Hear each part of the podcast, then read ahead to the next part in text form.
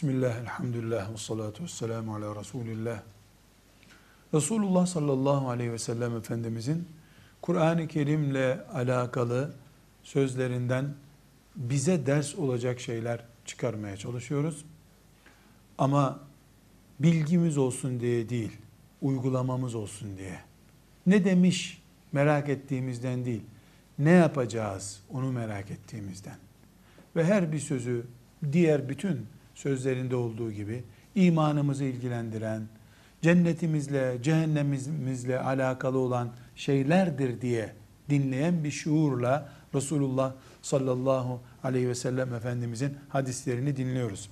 Şimdi İbn Abbas radıyallahu anhuma Resulullah sallallahu aleyhi ve sellemin amcasının oğlu Kur'an-ı Kerim tefsirinde bir numaralı sahabe ismi. Onun için Kur'an-ı Kerim'in tefsirinde İbn Abbas bir numara kabul edilir. Kur'an tercümanı diye ismi vardır. Öyle anılmış. Kur'an tercümanı. Yani Kur'an'ın insanlara anlatılmasındaki bir numaralı tercüman. Buyuruyor ki Resulullah sallallahu aleyhi ve sellem Efendimiz Men kâle fil Kur'an bi gayri ilmin felyetebevve mak'adehu minen nar. Kur'an hakkında bilgisi olmadığı bir konuda konuşan ateşteki yerini hazırlasın.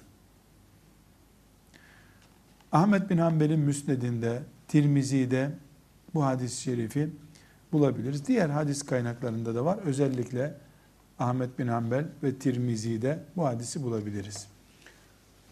Kur'an'ı kafasına göre yorumlayan ateşteki yerini hazırlasın. Bundan daha büyük tehdit olabilir mi bir Müslüman için? Nasıl olsun ki? Kur'an'daki Allah'ın ahkamını kafasına göre yorumluyor bir insan ve cehenneme girmeyecek. Caminin halısını çalan cehenneme girecek de Allah'ın ayetlerini kafasına göre yorumlayıp şekillendiren cehenneme girmeyecek mi? Peki Allah'ın ayetlerini insanın zevkine göre yorumlaması ne demek? Bir kere Kur'an nasıl yorumlanır? Bunu bilince kafasına göre nasıl yorumlanmış olur onu da anlarız. Kur'an Allah'ın kitabı. Allah'ın kitabı olduğuna göre ne demek istediğini Allah bilir. Kul çıkıp asırlar sonra Allah böyle demek istedi diyemez. Nereden biliyorsun Allah'ın ne demek istediğini? Her yerde insan bana göre bu böyledir der ama Allah'ın kitabı hakkında bana göre diyemezsin. Sen kulsun. O Allah'tır. Kul durması gerektiği yeri bilir. Ona kul denir zaten. Fren sistemi olmayana kul denmez. Bir çizgi var, o çizginin ötesine gidemez kul. Bu nedenle Allah Kur'an'ın da ne demek istedi bunu kendisi bilir. Bu ne demek istedi kendisi bilir sözünden yola çıkarak kime bir şey bildirdiyse o da bilir demektir. Kime bildirdi? Peygamberine bildirdi. Sallallahu aleyhi ve sellem. O zaman Kur'an'ı açarız. Orada Allah Teala ne buyurduysa Rabbimizin hükmü budur deriz. Bunda bir sıkıntı yok. Anlaşılmayan bir şey olduğu zaman ne demek istediğini resmi ağız olan Peygamber aleyhisselamdan öğreniriz. Bu da ne demek? Kur'an'ı anlamak için hadise bakmak demek. filan ayet hakkında Resulullah sallallahu aleyhi ve sellem bir açıklama yaptı mı? Ona bakarız. Yaptıysa mesele anlaşıldı zaten. Başka hiç soracak bir şeyimiz yok. Demek ki Kur'an anlaşılıyorsa anladık. Anlaşılmıyorsa Resulullah'a sorduk. Sallallahu aleyhi ve sellem. Neden? Çünkü Resulullah litübeyyine linnâsi zaten. insanlara Kur'an'ı açıklamak için gelmiş birisi. Yetkisi var. Bu yetkiyi de diploma ile değil vahiy ile almış. Kur'an'ı açıklamada kime soracağız dedik? Resulullah'a soracağız sallallahu aleyhi ve sellem. Yani ashab-ı kirama soracağız. Onlar Resulullah şöyle dedi diyecekler. Tamam. Diyelim ki anlayacağımız şey hakkında Resulullah sallallahu aleyhi ve sellemin hadisi yok. O zaman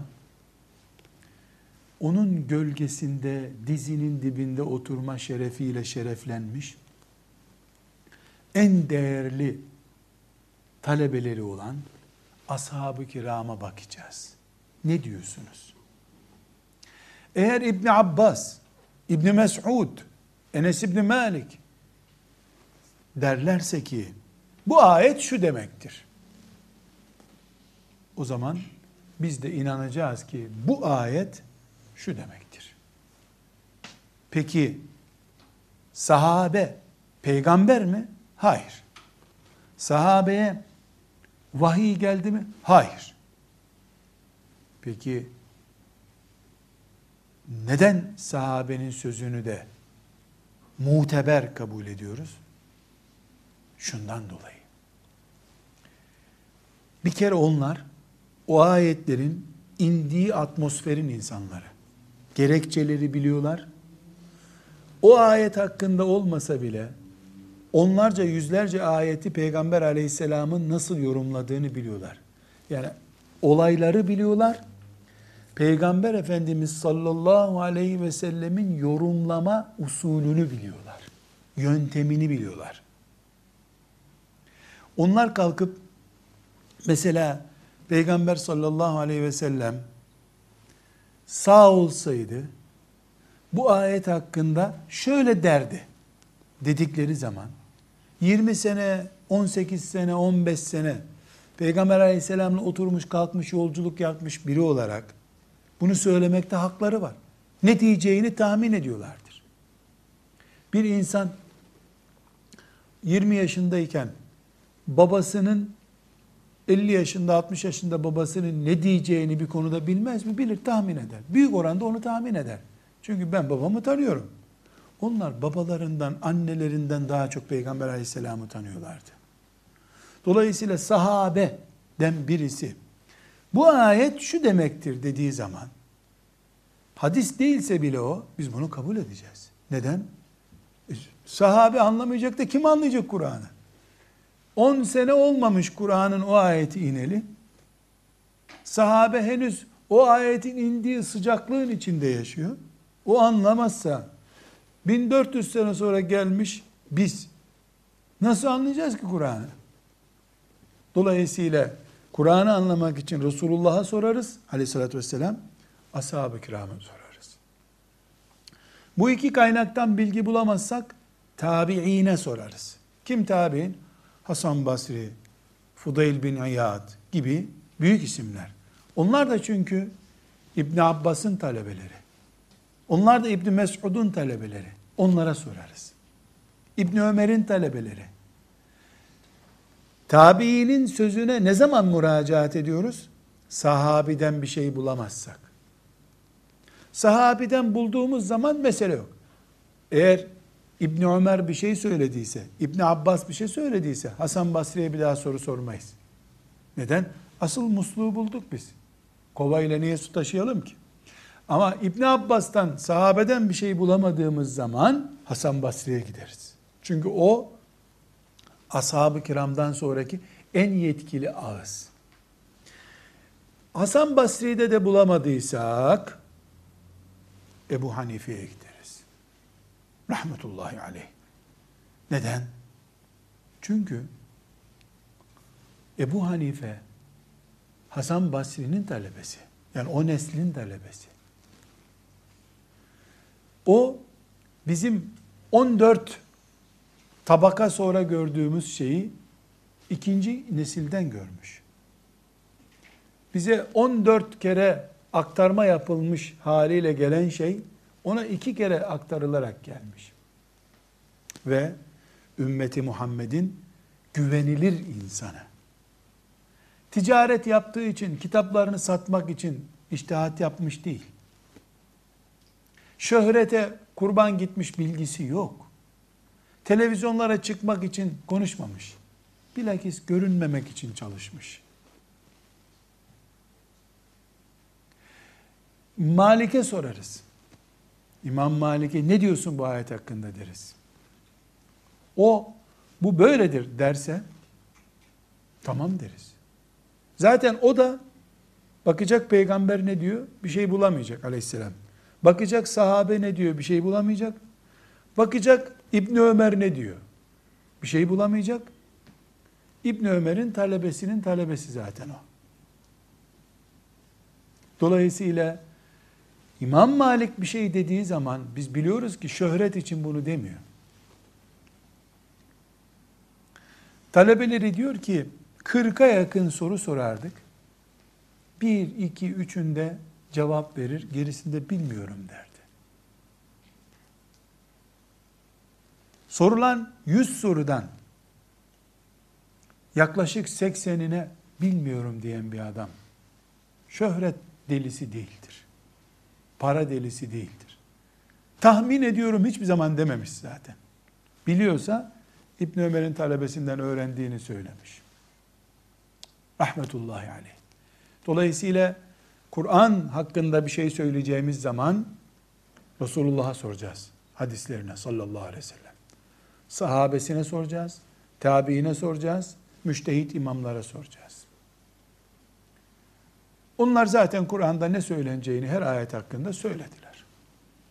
Bunun dışında bir insan Kur'an hakkında söyleyecek bir şeyi yoktur. Bugün yazılan tefsirler ne için yazılıyorlar? Bu sözlerin bize aktarılması için, daha derli toplu olması için yazıyorlar. İlave bir şey yok. Kur'an'ın hükümlerine yapılabilecek bir ilave yoktur. Bugün birisi çıkıp bana ilham geldi. Rüyada gördüm. Bu ayet böyleymiş derse defol git deriz. Sadece defol git deriz. Neden? Vahiy kitabını rüya ile yorumlayamayız. O rüya Resulullah'a geldi sallallahu aleyhi ve sellem. Vahiy oldu. Ömer bile rüya görseydi kendisini bağlardı. İçine doğmuş. Nerene doğarsa doğsun. Böyle rüya ile içine doğmakla, ilhamla Kur'an yorumlanmaz. Ateşten yerini hazırla. Peki hüküm olmayan konularda yani böyle bağlayıcılığı yok. İçime hisler geliyor. Hiçbir sakıncası yok. İçine hisler geliyorsa onlarla kalk yat. Bir zararı yok. Ama hüküm konusunda kimsenin rüyası veya ilhamatı, tuluatı hiçbir şey işe yaramaz. Hiçbir işe.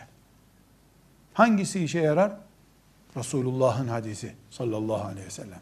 İbn Ömer'in sözü, Hasan Basri'nin sözü, İmam Malik'in iştihadı, İmam Şafii'nin iştihadı, Ebu Yusuf'un iştihadı, gerisi yok gerisi.